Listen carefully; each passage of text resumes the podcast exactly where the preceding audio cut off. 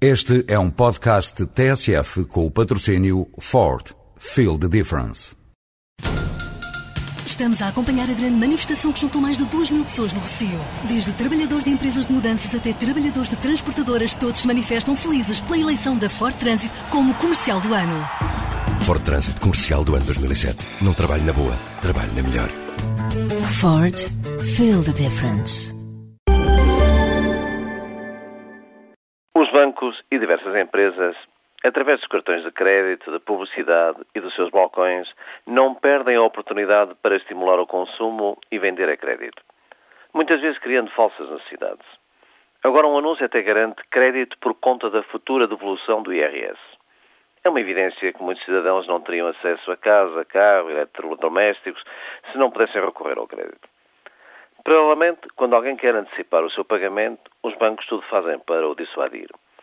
Esta é a política bancária da União Europeia que garante largas margens e suculentos lucros, sabendo-se que em Portugal, escandalosamente, os juros cobrados são mais do dobro da zona euro.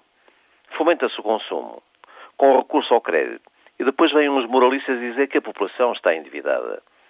Mas o mais incrível é o que faz de contas do Banco Central Europeu, que agora, para preparar a opinião pública para um novo aumento das taxas de juro, talvez ainda não na reunião desta quinta-feira, vem afirmar que os europeus não abrandam no recurso ao crédito e que a massa monetária cresce ao ritmo mais alto em 17 anos.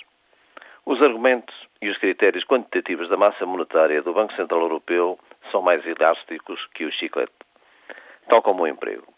Agora, o Banco Central Europeu também nos diz que a redução do desemprego é mais um fator que pressiona o aumento das taxas de juro.